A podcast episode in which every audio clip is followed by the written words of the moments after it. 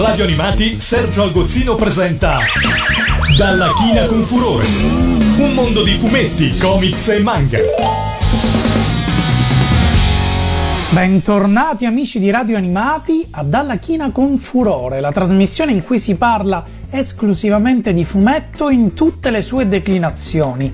Io sono Sergio Algozzino e sono proprio un autore di fumetti. Inoltre potete venirmi a trovare sul canale YouTube Memorie a 8 bit, intento a parlarvi di sigle e di cartoni animati. In questo viaggio intorno al fumetto ho già dedicato una puntata intera alle origini di questo meraviglioso mezzo di intrattenimento e comunicazione, puntata che potete fra l'altro recuperare sul sito di Radio Animati attraverso il podcast dedicato a questa trasmissione. Molto spesso però si fa risalire il fumetto addirittura alla preistoria e ai suoi graffiti. Sarà vero? Non possiamo non iniziare quindi con la mitica sigla di Jatrus, il primo uomo, serie animata giapponese tratta dal fumetto di Shunji Sonoyama, con un character design molto simile a una certa famiglia statunitense un po' più celebre, i Simpson.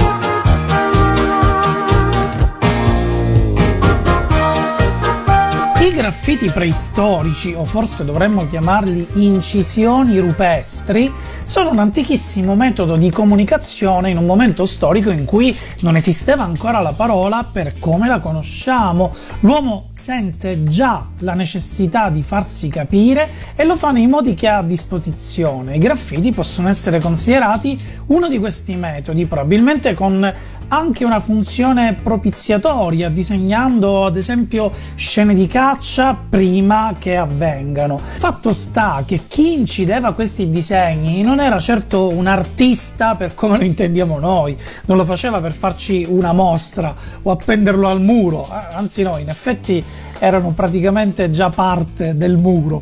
Quello che intendo è che lo scopo era un altro, e sì, possiamo considerarli artisti, ma in maniera del tutto differente. Questa mancanza di consapevolezza del mezzo è proprio la chiave principale per distinguere un fumetto con la sua storia rispetto ad altre forme d'arte visive che assomigliano al fumetto, che possono essere interpretate come antenate del fumetto, ma che non erano fumetti, come un po' più avanti potrebbero essere anche i geroglifici egiziani. A tal proposito, un'altra canzone adatta potrebbe essere tratta dal bellissimo lungometraggio del 1969 Asterix e Cleopatra, tratto dall'omonimo albo del 1965, realizzato dai mitici autori di Asterix, ovvero René Goscinny e Albert Uderzo. Asterix è uno di quei personaggi che trascende il tempo, il pubblico di chi segue e conosce i fumetti, arrivando alla memoria collettiva come pochissimi altri personaggi del fumetto mondiale. Le sue avventure, oltre che essere semplicemente conosciutissime, sono disegnate e scritte divinamente e sono anche realizzate dalla coppia insieme sempre fino alla scomparsa di Goscinny, autore fra l'altro di numerose storie di Lucky Luke, per poi proseguire sotto l'ala del solo Uderzo. Il bagno di Cleopatra! Il bagno di Cleopatra! Il bagno di Cleopatra! Cleopatra, fai il bagnetto, si massaggia con piacere.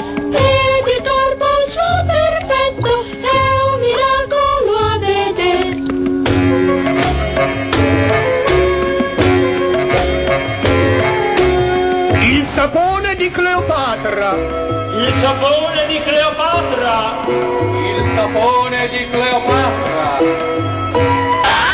Tra le bolle di sapone, bianche, azzurre, gialle, blu, Cleopatra è una visione che nessuno scorda più.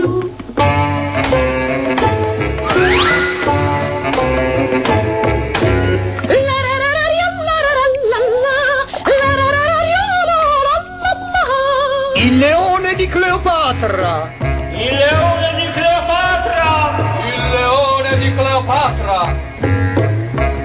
Il leone di Cleopatra ha una voce da tenor, canta meglio di Sinatra e non soffre il raffreddor.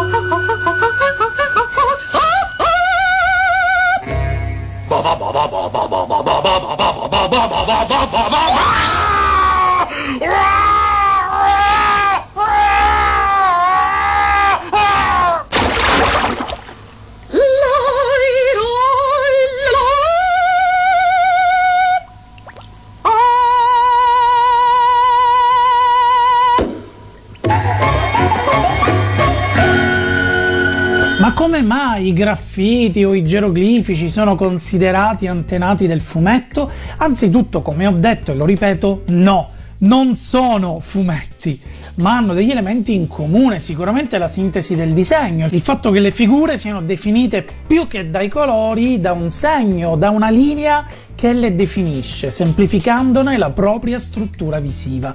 Questo è dovuto anche al fatto che comunemente il fumetto è inteso come un'arte semplice, approssimativa. Il Treccani parla, nonostante ci siano fumetti realizzati in stili fortemente realistici. Nel caso dei geroglifici, però, la differenza fondamentale con i graffiti è che sì, quelle sono opere d'arte a tutti gli effetti, consapevoli di esserlo, affidate a mani dotate non solo per fini simbolici ma anche e soprattutto estetici. Tutta l'estetica di quel popolo infatti è sintetica ma meravigliosa, basti guardare le enormi strutture come le famigerate piramidi o le sfingi, ma non solo, sono infatti autori anche di statue meravigliose, lavorando materiali in maniera raffinata e con una precisione a dir poco sorprendente. Facendo un passo in avanti, quale altra opera viene utilizzata sempre come esempio classico di fumetto antico? Mi sto ovviamente riferendo alla colonna traiana, suddivisa in quelle che potrebbero essere considerate vignette che scorrono lungo tutta la superficie della colonna raccontando storie, e in effetti in questo caso in comune col fumetto non c'è di certo la tecnica, che ancora oggi un fumetto realizzato in pietra non credo che esista, ma sicuramente lo è la componente narrativa, la suddivisione delle sequenze. A proposito di epoca romana, perché è lì dove ci troviamo in questo momento, non posso fare a meno di pensare a Terme Rome, divertentissimo manga di Mari Yamazaki uscito nel 2008, che racconta la storia di Lucio Modesto, un tecnico delle terme dell'epoca che, addormentandosi in una di esse, si risveglia nel Giappone moderno, un'idea completamente folle che ha visto addirittura 2 trasposizioni cinematografiche girate davvero a Roma e che fanno riderissimo, anche perché il protagonista è comunque interpretato da un giapponese nonostante debba sembrare un antico romano. Questo è il tema del secondo film dedicato a questa serie.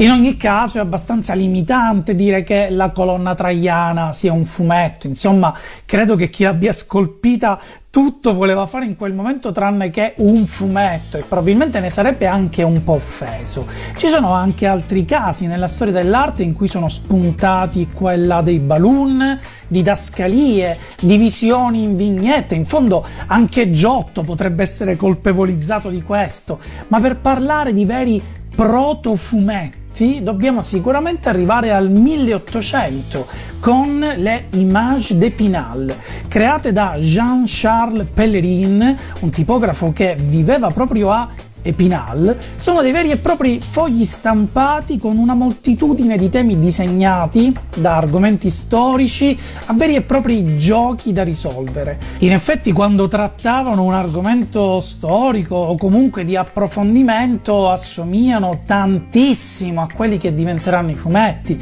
divisi in vignette raccontati a didascalie. Siamo in epoca di rivoluzione francese e non posso che pensare quindi a quel Versailles Nobara di Ryoko Ikeda, che tutti conosciamo un po' meglio forse qui in Italia come Lady Oscar, opera meravigliosa che descrive quel tempo con personaggi eroici e meravigliosi, e che oltre alla serie animata molto famosa da noi con lo splendido contributo di Shingo Araki ha avuto anche una trasposizione cinematografica dal vero nel 1979, una produzione franco-giapponese di cui questo è il tema.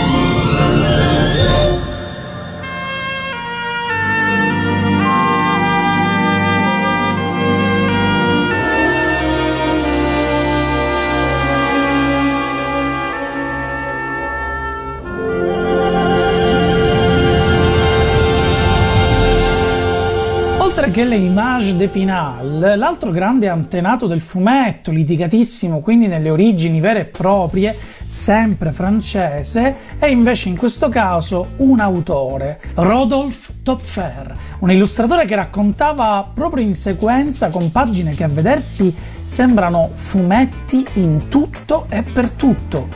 Sembrano, come la colonna traiana, perché per quale motivo Rodolphe Töpffer in realtà non può essere considerato un fumettista, che c'è anche scritto sulla sua pagina Wikipedia, perché i fumetti non esistevano ancora, non si parlava di fumetti, non era concepita l'idea, parlava comunque di illustrazioni ed è quello che lui era consapevole di fare in quel momento. Ecco, quando si parla di antenati dei fumetti, di proto-fumetti, spesso ci si perde in questo piccolo dettaglio, perché se io, senza che qualcuno me lo spieghi, mi rammendo un vestito, non fa di me un sarto o uno stilista, tanto per intenderci. La stessa identica diatriba infatti riguarda, spostandoci in Germania, Wilhelm Busch con Max e Moritz, la storia illustrata di due discoli, anch'essa praticamente identica a un fumetto come lo era un fumetto alle origini. In questo caso siamo nel 1865 e di lì a poco il fumetto convenzionale in effetti vedrà la luce con Yellow Kid. Che poi Max & Moritz è ancora più impressionante, perché una caratteristica tipica dei primi fumetti è proprio quella di avere come protagonisti dei bambini capricciosi, come Yellow Kid in parte poteva essere, ma soprattutto un altro dei primissimi fumetti più importanti in quel momento, i Cats and Jammer Kids, da noi conosciuti come BB e Bibo, di cui questo è un piccolo accenno.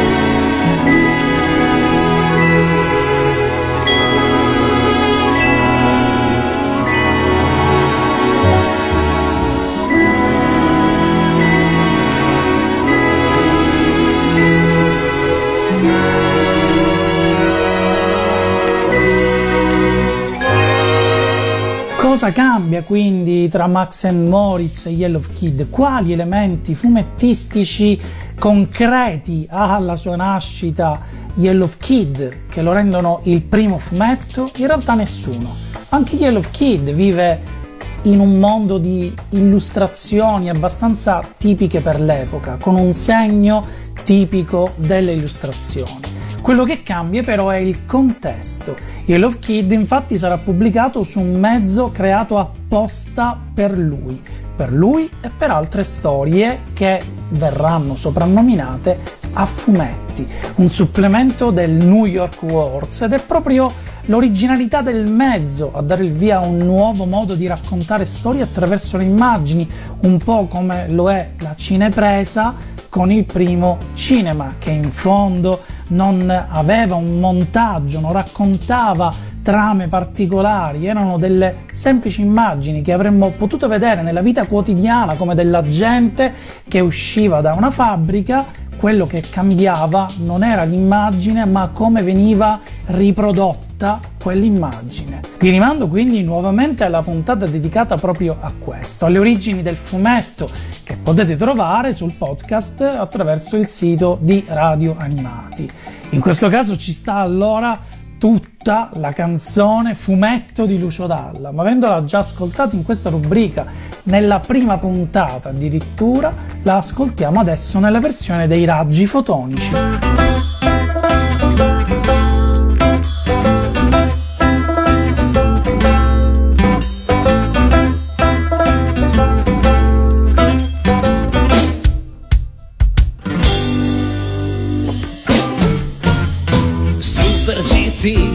È più veloce di BB, Astrojet, Jumbo Jet, braccio di ferro mangio, spinaci inscatolati e un pugno in faccia gli tirò. Oh, oh, oh. E Nembo Kid ha ripulito la città. Lettera X, dov'è il segreto di Asterix? Motor X, Mister X. Dove vai? Cosa fai? Se c'è il barone rosso che alle spalle colpirà, ah, ah, ah. Ma niente paura, che tanto arriva Nembo Kid. Che mondo sarà? Si ha bisogno di chiamare Superman.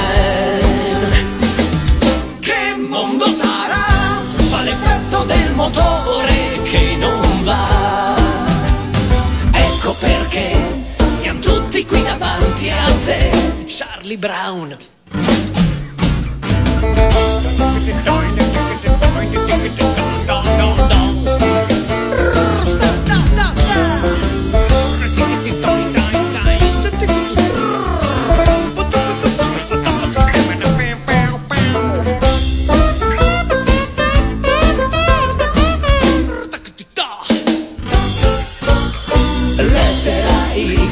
Dov'è il segreto di Asterix, Montorix, Mister X? Stop, dove vai, cosa fai? Se c'è il barone rosso prima o poi ti colpirà, ah, ah, ah. Ma niente paura, che tanto arriva Nembo Kid.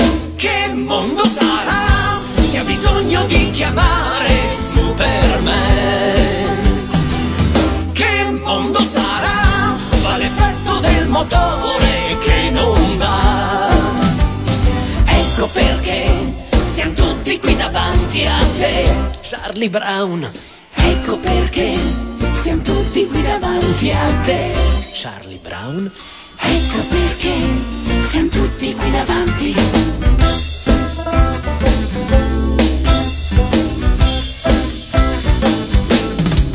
Si conclude così questo episodio di Dalla Cina con Furore. Spero tantissimo che vi sia piaciuto. Fatemelo sapere attraverso il sito, la pagina Facebook di Radio Animati, o anche venendo a commentare direttamente sul mio canale YouTube Memorie a 8 bit. E mi raccomando che l'ultimo chiuda la porta. Da Radio Animati Sergio Algozzino ha presentato Dalla Cina con Furore, un mondo di fumetti, comics e manga.